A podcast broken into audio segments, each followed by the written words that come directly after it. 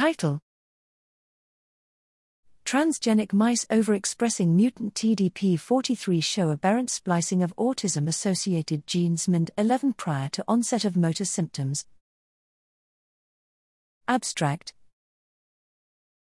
Mutations in TDP43 are known to cause amyotrophic lateral sclerosis, ALS, and frontotemporal dementia, FTD. TDP43 binds to and regulates splicing of several RNA, including Zmynd11. Zmynd11 is a transcriptional repressor and a potential E3 ubiquitin ligase family member, known for its role in neuron and muscle differentiation.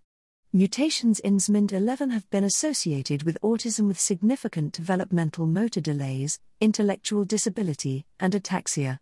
Here, we show that Zmynd11 is aberrantly spliced in the brain and spinal cord of transgenic mice overexpressing a mutant human TDP43, A315T, and that these changes occur before the onset of motor symptoms.